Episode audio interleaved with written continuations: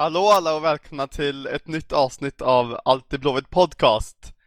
eh, Filipp Sämlet heter jag och med mig idag har jag Peter och Jonathan. Välkomna. Tackar. Tackar. Eh, har ju varit eh, landslagsuppehåll nu, så har inte varit någon match sedan eh, Sundsvalls matchen där uppe. eh, Peter, vad har du gjort sedan dess? Ja, det har inte varit mycket. Kollat på de två sömnpillren till fotbollsmatcher som landslaget har bjudit på. Men sen har jag väl tagit lite, lite break från Blåvitt faktiskt. Ibland brukar man alltid välkomna landslagsuppehållet. Speciellt när det går så dåligt för Blåvitt. Men för fan vilka matcher det var. Det var inte någonting, någonting att njuta av. Precis. Och Jonathan, du har ju varit i Grekland och laddat krafterna. Ja, det, jag försökte ta ett blåvitt break där, men eh, likt förbannat så stod jag och följde matchen mot Sundsvall eh, på en eh, livescore på ett väldigt kast wifi. Ända tills stod tre noll innan jag kastade telefonen i väggen. Mm. Men eh, ja, man ska ju eh, inte säga upp och hej från domarblåsen, det man säger. Nej, det låter väl vettigt. Det är ju match nu eh, på söndag redan. Jag tyckte det har gått ganska snabbt ändå. Elfsborg hemma, och det är väl kanske tillsammans med Geist kanske den största matchen på Gamla Ullevi sett till publikmässigt. Peter, du har ju varit upp lite på några träningar här under breaket, speciellt idag. Vad har du kunnat utläsa? Ja, idag var ju första riktiga träningen efter landslagsuppehållet, med alla, alla var ju tillbaka i träning helt enkelt. Och nu kanske man inte ska dra allt för stora växlar över en torsdagsträning inför söndagsmatch, men det var ändå en, det var en hel del man kunde utläsa faktiskt. Bland annat så matchar ju Mikael Stahre en så att säga A-uppställning och en B-uppställning på träningar. Vilket gör att om de håller samma uppställning som de gjorde idag på söndag, så kommer Alvbåge att ta tillbaka sin plats. Kettil går in i mittförsvaret tillsammans med Bjergsmur, och Lodgi tar vänsterbacken. Det betyder att Jakob flyttar upp bredvid Farnerud. Tobbe tar ena kanten, Sällan den andra. Och på topp så hittar vi Sobralense tillsammans med Robin Söder. Så det är ju ett flertal rockader som är, som är intressanta. Så är det ju. Dyrestamik tydligen också utskadad från träningen. Hur är det med honom? Ja, han gick av från tvåmålsspelet. Jag såg inte vad som hände, men han slet av sig västen och drog den över huvudet och fick högerlåret lindat. Och enligt officiella så är det, har han fått ett bakslag igen på sin skada. Så att han, jag räknar inte med att han är med på söndag. Jakob, mittfältare säger du, och det var ju där också han spelade i U tjugoett-landslaget. Han fick väldigt mycket beröm från vårt forum. Kanske en ganska ovan position för Jakob på kamratkåren nu efter så lång tid som mittback. Hur såg det ut för honom? Han eh, sköter alldeles utmärkt. Eh, det är ju naturligtvis svårt att se på, på träningar hur, eh, hur det kommer bli matchsituationer. Men, eh, men efter en, en lite drygt halva träningen så bytte han och Nordin lag.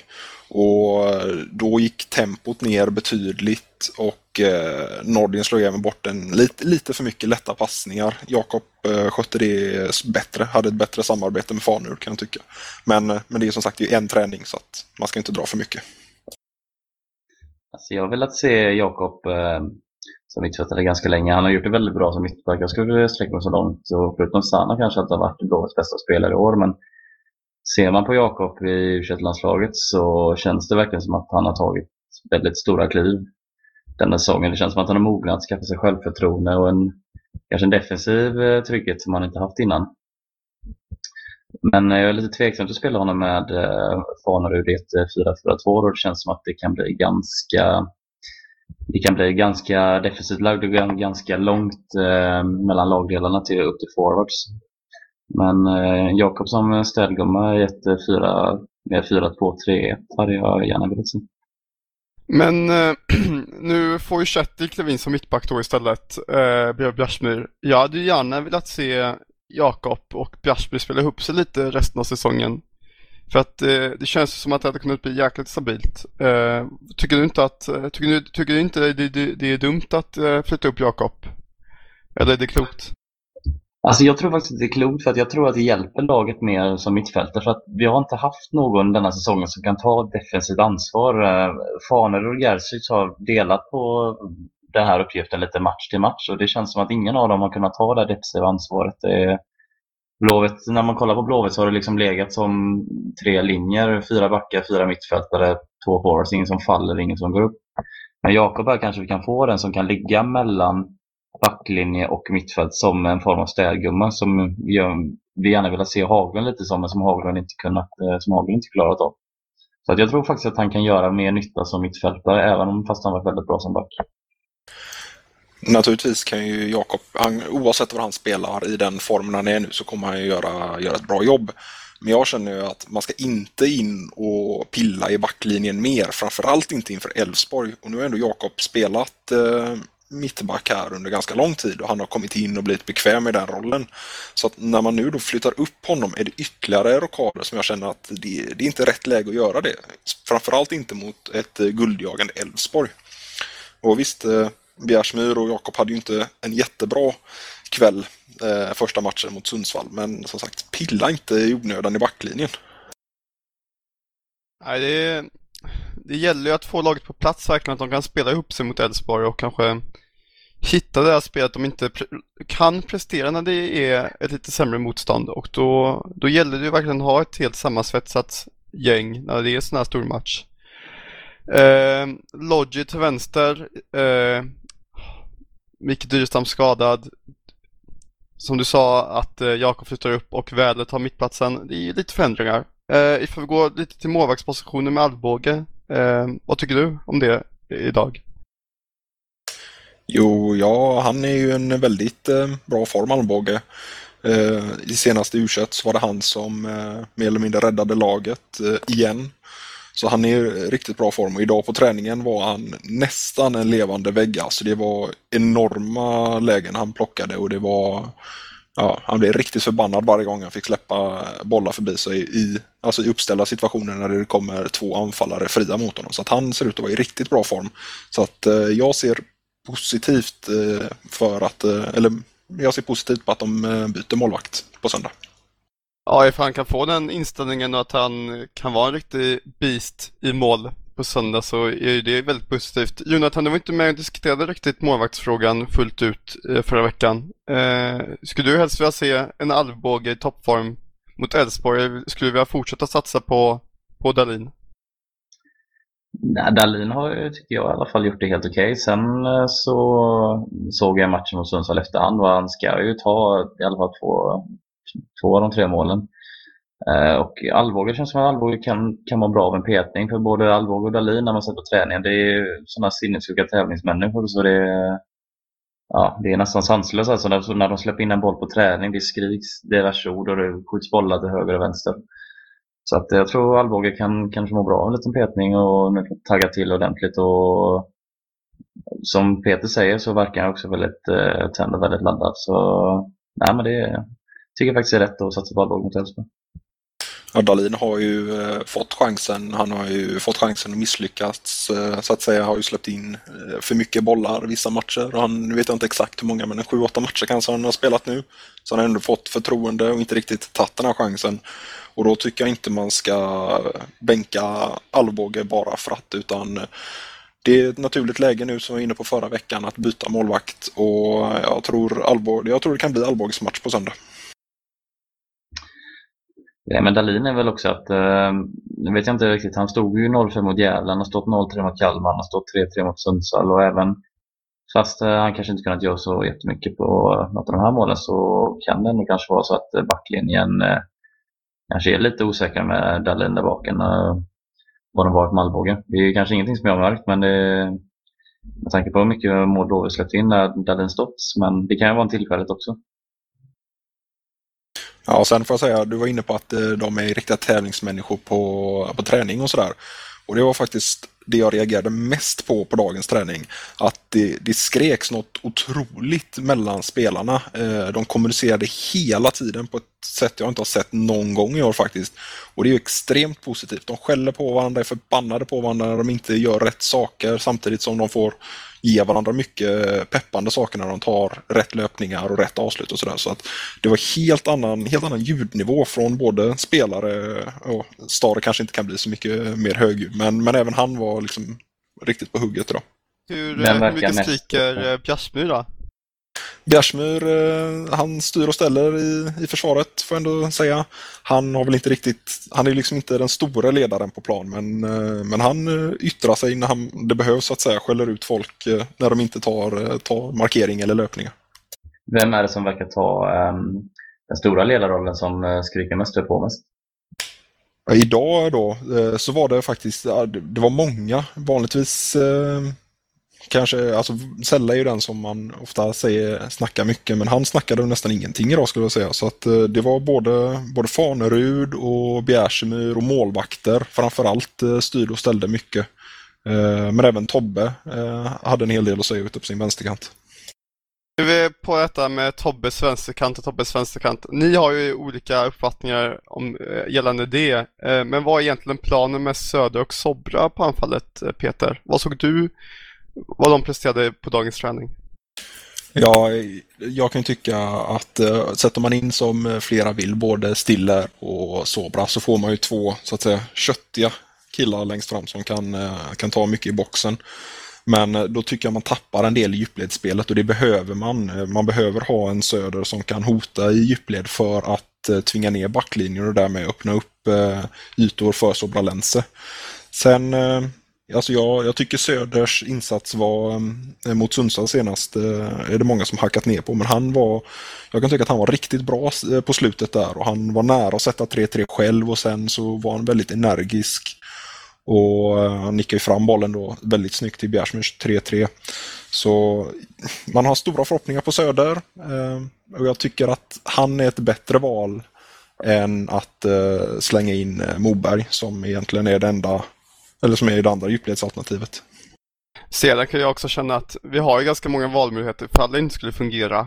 Man kan ju eventuellt slänga upp Tobbe på anfallet ifall det inte alls går, och Stille kan bli supersub istället för Söder ifall inte han presterar, så att eh, det finns ju en del valmöjligheter man kan göra inne i matchen, eh, och Stahre är ju en ganska skicklig matchcoach i sina bästa dagar, så att eh, där kan det absolut hända byten. eh, Jonathan, vad, vilket anfallspar skulle du helst vilja se mot eh, Elfsborg? Det, ja, jag är lite kluven här faktiskt.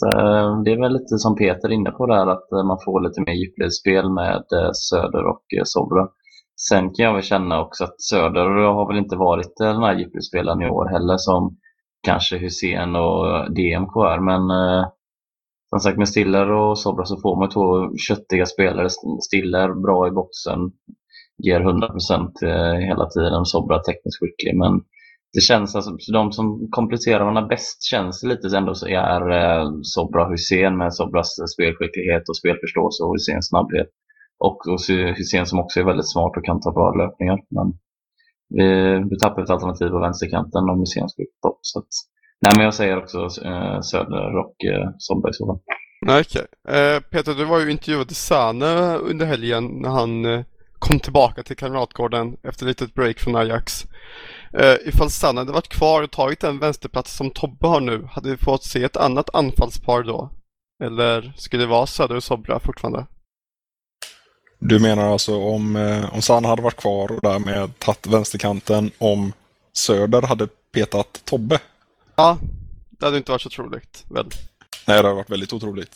Jag menar, hade säg potentiellt att Söder hade ligga eller gjort tolv bollar hittills i år, då kanske han hade gjort det, men då tror jag nog hellre de hade petat Sobralense och spelat Tobbe, för Tobbe ska spela. Även om han inte gör mål så är han enormt nyttig på planen. Han tar jättemycket löpningar framför, och som Stahre har varit inne på, att det är enormt alltså, psykiskt jobbigt för motståndarna att möta Tobbe, för att man vet hur bra han kan vara och han är så smart på plan och tar så mycket löpningar, så att då hade han fått spela ändå.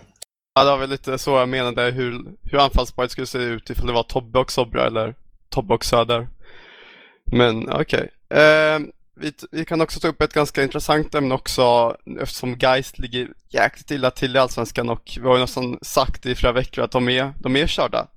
Um, och då är ju, är ju en, en ganska aktuell fråga ifall Elfsborg blir Göteborgsderbyt, eller Göteborgsderby, Göteborgsderby, men ifall det blir den här stora derbymatchen nästa år som I F K ska satsa på, eller ifall Häcken tar Gais plats som, som största rivalen eh, i närområdet. Jonathan, eh, vilken ser du som den största rivalmatchen nästa år mellan Elfsborg och Häcken?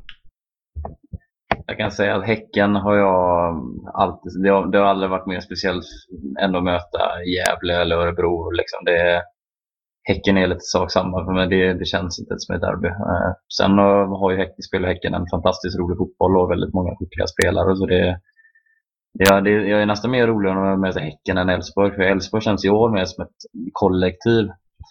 Än, eh, även om de har ett par av pjäser de också. Men Elfsborg absolut, och sen har det blivit, med åren har Elfsborg blivit ett eh, topplag, ett skickligt eh, topplag. Så det är ju ett större hot eh, sett Blåvitts, Blåvitts synpunkt. Sen har de ju tyvärr också faktiskt gått om oss eh, de senaste säsongerna här. Så att, eh, absolut Elfsborg. Det kan, alltså nästa säsong får man se lite hur, hur den här säsongen slutar. Vad fan händer om, om Häcken vinner allsvenskan liksom? Då kommer de få väldigt mycket medialt utrymme, och då kan nog hemmaderbyt mot dem eh, nästa år bli ganska stort faktiskt. Men eh, som det är just nu då, så har de ju, de, de fyller ju inte direkt borta sektionen om man säger så, och då, då tappar ju derbyt en hel del, för det är ju derby handlar ju inte i första hand om fotbollen, utan handlar ju om inramningen och om känslan liksom. Sen eh, får väl säga så här också, om nu klarar oss kvar i allsvenskan, vilket jag både tror och hoppas att vi gör, men jag tycker inte ropa hej än. Det är mycket väl att bli en triangelserie mellan Gais, Blåvitt och ÖIS i Superettan nästa år. Inte för att jag tror det, men sen så eh, känns ju Häcken även, det verkar lite som att eh, de är på uppgång rent publikmässigt. De hade väl eh, tre tusen i sin senaste hemmamatch. Uh, inte allt för uh, uh, ja, så ska man säga, roligt lag om man säger så. Och sen ska de få en ny arena, så Häcken kan mycket väl ha på uppgång. Och det är kanske en ny generation supportrar som växer upp och börjar se, kan följa Häcken och kanske kan relatera lite till en mer internationell fotboll. Så ja, jag tror nästa säsong kommer de kanske få svårt. Ja, i och för sig, tar de guld så har man ju en, har man en bonussäsong så att säga, supportermässigt. Men nästa säsong när det, de, det är oklart vad de ska spela, så är det kanske inte så bra. Men säsongen därpå, om de fortfarande spelar bra fotboll i toppen och får en egen fin fräsch arena, då kan de definitivt ta, ta en hel del folk, eller intressera en hel del folk. Sen om man ska se då vilket som jag tror Blåvitt eller I F K Göteborg kommer satsa på nästa år som reklammässigt som derby, så är det ju definitivt Elfsborg alla dagar i veckan.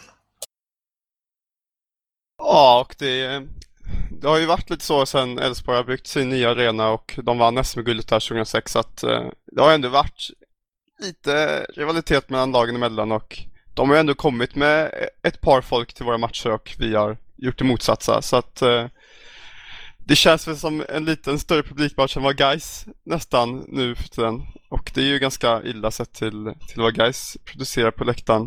Eh, så det är lite skrämmande. Ifall vi går in på ett helt annat ämne och släpper allt med Häcken och Elfsborg och A I K och Djurgården och Malmö, så kan vi snacka lite om Selaković och Stiller, Peter. För det har varit på tal om forumet om att de ska fortsätta inom eh, föreningen även efter eh, säsongen och ä- även efter ifall de inte får något kontrakt. Peter, vad, vad är det för valmöjligheter de har?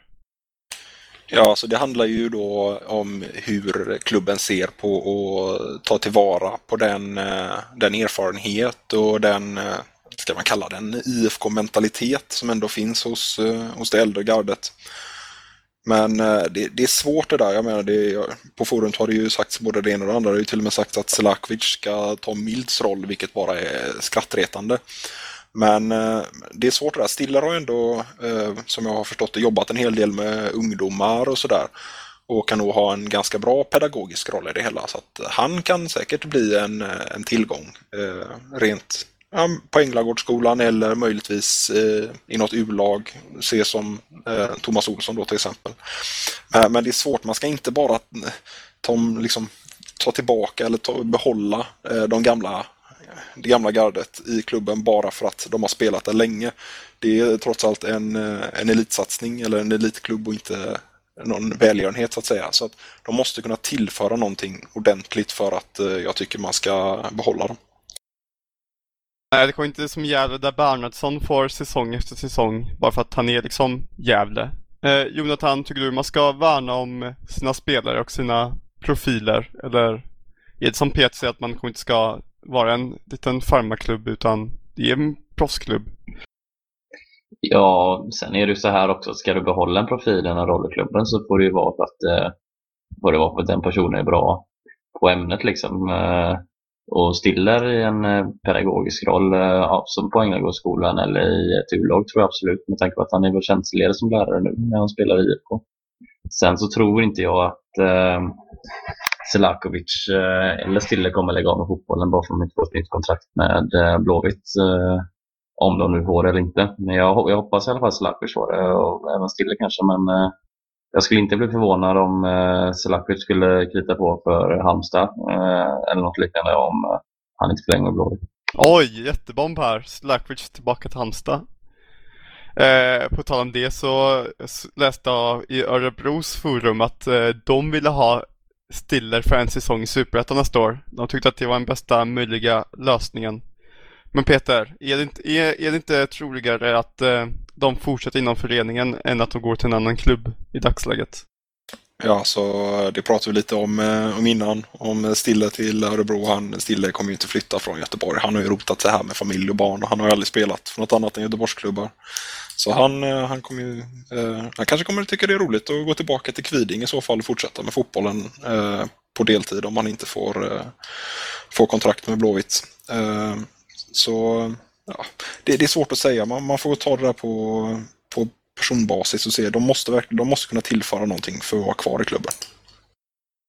Jo, det hade väl en väldigt god poäng i. Eh, det var väl nästan allting det vi hade planerat att snacka om som vi har hunnit med redan efter tjugo minuter. Har ni någonting att tillägga eller ska vi runda av? Ja, det är väl bara att eh, se fram emot söndagen. Det kommer väl bli en hel del folk och det är ju roligt med bra stämning förhoppningsvis. Och att eh, vi håller i vår goda trend och kör över Elfsborg. Ifall vi ska snacka lite med stormatch här så såg jag på noll åtta fotboll idag.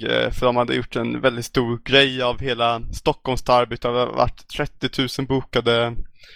De hade tydligen inte snackat lagen sinsemellan supporterna på över en vecka. För det var så känsligt att snacka med motståndarlaget inför en sån här stor match. Eh, och det verkar verkligen annars fotboll och derbystämning i Stockholm. Vilket jag tycker, vilket jag är ganska avundsjuk på. För så är det definitivt inte Göteborg. Det är, det är inte så att man snackar med, med någon på stan om fan vad, det kommer, fan vad jag är taggad inför Elfsborgsmatchen. Så är det inte. Så var det ju, kan jag känna var senaste gången. Mot ÖIS i början av tjugohundratalet. Då var det ju så här riktigt kul, och, kul stämning och man såg fram emot matchen länge och man var nervös. Och, så Gais-matcherna är kanske lite så men inte riktigt ändå som ÖIS var. Jonathan, är du avundsjuk på Stockholmslagen eller tycker du att jag inte har rätt? Jag skulle aldrig kunna vara avundsjuk på Stockholmslag kanske men... Eh... Jag håller med dig lite där och sen är det ju lite så också den sitter som Blåvitt sitter i nu är ju att egentligen så ser man ju inte framåt någon match överhuvudtaget på det sättet. Alltså det, det är ju ångest och det är ju, man bävrar ju inför varje gång Blåvitt ska spela för man vet att det kan gå käpprätt åt helvete. Och det kommer ju vara samma sak när man står på Gamla Ullevi på söndag liksom. Det, det var ju annat var det till exempel två tusen nio när vi mötte Elfsborg hemma när man verkligen kunde gå och tagga och ladda och vi låg i toppen och vi körde över Elfsborg med fyra noll. Så att... Eh, Sen är det samma sak med Geist där. Det, jag vet inte, jag har lite svårt att hitta samma taggning som förut. Jag vet inte, man kanske börjar bli gammal och klokare eller så. Ja. Men sen handlar det naturligtvis om att Blåvitt är den överlägset största klubben i stan och att med ÖIS i, eh, jag tänkte säga Superettan, de ligger inte ens där i eh, Söderettan eh, och Gais nu som knappt drar någon publik, det finns ju inga fans egentligen i stan och, och käfta med liksom. Elfsborg finns inte speciellt många i Göteborg som hejar på dem så att vi är ju liksom ohotade just nu. Ja, Häcken har ju inte heller direkt några fans som man kan, man kan köta med så att det, det blir ju liksom inte den här eh, taggningen eftersom vi har inga riktiga så att säga supporterrivaler som, eh, som det finns i Stockholm. Nej, och eh, Geisna umgås man väl, eller inte med överhuvudtaget så att eh, det är ju lite, lite tråkigt att man inte får upp någon sån här rivalitet och stämning kompisar emellan eller så. Eh, Jonathan? Ja, jag kan ju släppa en sån här superchock-megabomb då att jag är i samband med en Geisare men det, Bu. Ja, jag vet. Nej, men alltså det, det finns ju inte så mycket att käfta om heller där. Alltså, om jag säger till dem fan vad dåliga ni är, då säger de ungefär vad dåliga är ni själv då. Eller tvärtom. Det, visst, det är klart vi ligger över Gais, men så, så jäkla mycket bättre är det faktiskt inte. Så det finns ju inte, finns inte så mycket att käfta om heller. Och de har väl halvt om halvt gett upp. Och eh, vi har väl inte gett upp, och kan vi inte göra, men ja, det, det känns ju ganska likgiltiga. Många supporter jag pratar med också, när det är, man säger Blåvitt, ja, Blåvitt, ja, det är match snart igen liksom. Som, ja, det, det är synd att den här hetsen inte infinner sig. Jag älskar den hetsen. Ja, så är det absolut. Men eh, vi var taggade så gott igår i Elfsborg, och var ju fortfarande derbyt kvar, och det är ändå två sköna matcher vi har hemmaplan fortfarande, så, som eh, det i alla fall är någon glädje utav. Um, så att det blir kul. Vi har ju fortfarande A I K och Djurgården också kvar, så att det blir riktigt kul höstsäsong i den aspekten i alla fall, sett publikmässigt och uh, läktarmässigt i alla fall. Men uh, det var väl allt för denna vecka. Tack så jättemycket att ni uh, var med här idag, och uh, tack för ni, ni som lyssnade, och jag hoppas att ni finns med, nästa, finns med oss nästa gång, ska jag säga. uh, Forza Blåvitt, ska vi komma och tippa matchen först innan vi lägger av? Jag hoppas ju på att Blåvitt eh, slår Elfsborg eh, lite med ett noll, säger jag. jag. Jag hoppas på att Stilla hoppar in och, och nickar in en hörna för ovanlighetens skull. Peter, ska du våga dig på ett eh, samma resultat eller? Jag tror ju inte att Blåvitt kommer att hålla tätt. Det har ju inte direkt de senaste matcherna visat att vi har ett stabilt försvarsspel. Så eh, vi får hoppas på att eh, anfallsspelet faller väl ut och säga tre två till Blåvitt. Jag är obotlig pessimist här, men jag, jag hoppas och tror. Jag säger två ett då. Vi leder med två noll, och sen så drar Väder på sig en utvisning. Så blir det straff i åttiofemte, så blir det två ett. Sen Fan. blir det bara magknip sista tiden. Fan er två alltså. Fan, när man var så taggad och försökte ändå skapa lite, lite god feeling inför matchen, så ska ju ni paja det såklart. Ja, fast vi sa ju vinner två. Precis. Vi, ja, vi vinner men, ju på samma. Jo, men att, ni släpp, att vi släpper in så många bollar. Peter, jag tror fan att eh, du var så hypad med Alvbåge, och så ska han släppa in två bollar. Nej, men det kommer vara två frilägen. Alvbåge kommer spika igen. Det är han som kommer rädda oss på söndag. Och så kommer, så kommer vi gå bort oss i försvaret, och så kommer det komma en gubbe fri, och så kommer Alvbåge stå och svära, ja, liksom. Ja, men fan, jag vill inte sitta där nervös på söndag. Jag vill sitta med en god ett noll-vinst från... Ja, fan vad skönt ska sitta. Du kommer inte sitta nervös om vi leder med ett noll nej, och tio kvar. Nej, nej, inte ifall Stilla hoppar in och gör det ett noll. För då känns det som att det, det känns som att de har lyssnat på mig, och det känns som att det är planerat att det kommer sluta ett noll. Lite så får man ändå känslan att det kommer vara. Jag skulle se det sitta lugnt tillbaka ruta där när ah, det går hörna mot oss. Ni får, ni får se en bild på mig där eh, när det står på åttioåttonde minuten, så kommer jag sitta helt iskall med en kola i handen och bara chilla på läget. Ja, och Elfsborg får en farlig frispark. Kettil har tjatat till sig sitt andra gula kort. Det... Nej, men Anders Svensson spikna Stille kom in och liksom blir matchhjälte, och bara Anders Svensson bara sitta med sin tacos. Jag vill inte bara rygga, rygga tillbaka och bara njuta då. Så känner i alla fall jag. Att, ja, framförallt en vinst innebär också att man kan ha lite tillförsikt och lite förhoppningar inför derbyt, så, så det är inte blir lika omslaget. Så det, ja, det är bara att hoppas. Ja, men tack så jättemycket för detta programmet igen, och eh, vi hörs väl nästa vecka förhoppningsvis. Ja, det hoppas jag verkligen vi gör. Det gör vi säkert. Gött mos, eh, ha det gött.